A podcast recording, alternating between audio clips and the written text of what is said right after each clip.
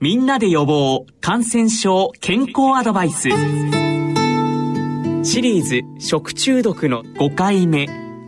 今回は腸炎ビブリオについてお送りします。お話は東京大学食の安全研究センター教授の関崎努先生です。関崎先生今回は腸炎ビブリオについてお話しいただけますか？えー、この菌は海洋性の細菌で海の水の中に普通にいます。で、海の水で平気なもんですが、抗炎菌、塩があっても大丈夫な菌というふうに言われています。そもそも発見されたのがかなり昔になるんですけど、大阪で、えー、シラス干しを原因とした非常に大規模な食中毒事件が起きまして、亡くなった方も多数いたんです。で、そこで初めて当時の大阪大学医学部の先生がこの菌を分離して、これが食中毒を起こすあの病原菌なんだっていうのを発見したという経緯があります。で、我が国では、まあ、白酢干しに限らず、もっと生のですね、お刺身ですか、お寿司ですとか、生の海海産物を食べますし、えー、それに近いようなものもたくさん食べます。ですから、過去にはたくさんその、あの、食中毒は起きていました。でも日本だけじゃなくて、その生の魚を食べないんですけれども、やはり調理の過程で食材や食品が二次的に汚染されて、それで腸炎ビブリロの食中毒っていうのは世界各国いろんなところで起きていました。で、えー、っと、十数年前ですか、世界中で大流行が起きまして、その大流行が日本でもやはりやってきて、えー、特に日本は生ものをたくさん食べますので、これでは大変だということで、様々な研究が行われました。で、その結果、実は海産物、特に魚の切り身なんかを加工する際に海水で洗ったりしてたんですけども、その海水が目の前の、港の目の前に海水いくらでもありますので、それを使って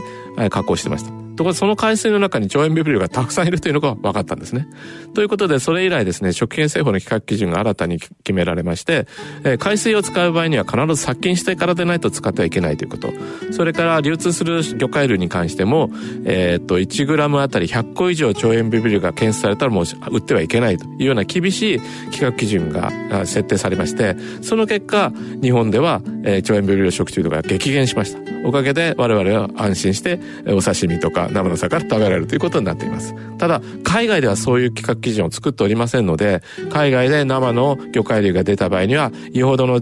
覚悟が必要かと思います。感染経路や感染食材についてはいかがでしょうかはい、そうですね。一番に魚介類なんですが、調理の過程で二次汚染した様々な食材に菌がくっついて、そして食べてしまうというケースもありますので、必ずしも魚介類だけとは限らないということもあります。特に海外ではそうですね。潜伏期間についてはいかがでしょうか？はい、感染型の食中毒を起こすんですが、この菌の場合には分裂増殖するのが非常に早いので、12時間前後で食べてからですね、症状を出すと言われています。感染症状、治療についてはいかがでしょうか？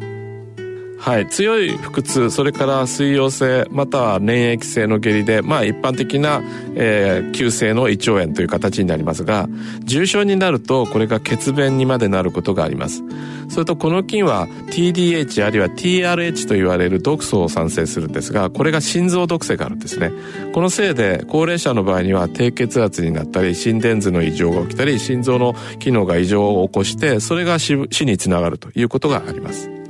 この菌に対しての特別な治療っていうのはあまり行われずに水分を補給して安静にして自然に治るのを待つということしかできないと思います最後に腸炎ビブリオに感染しないためのアドバイスをお願いします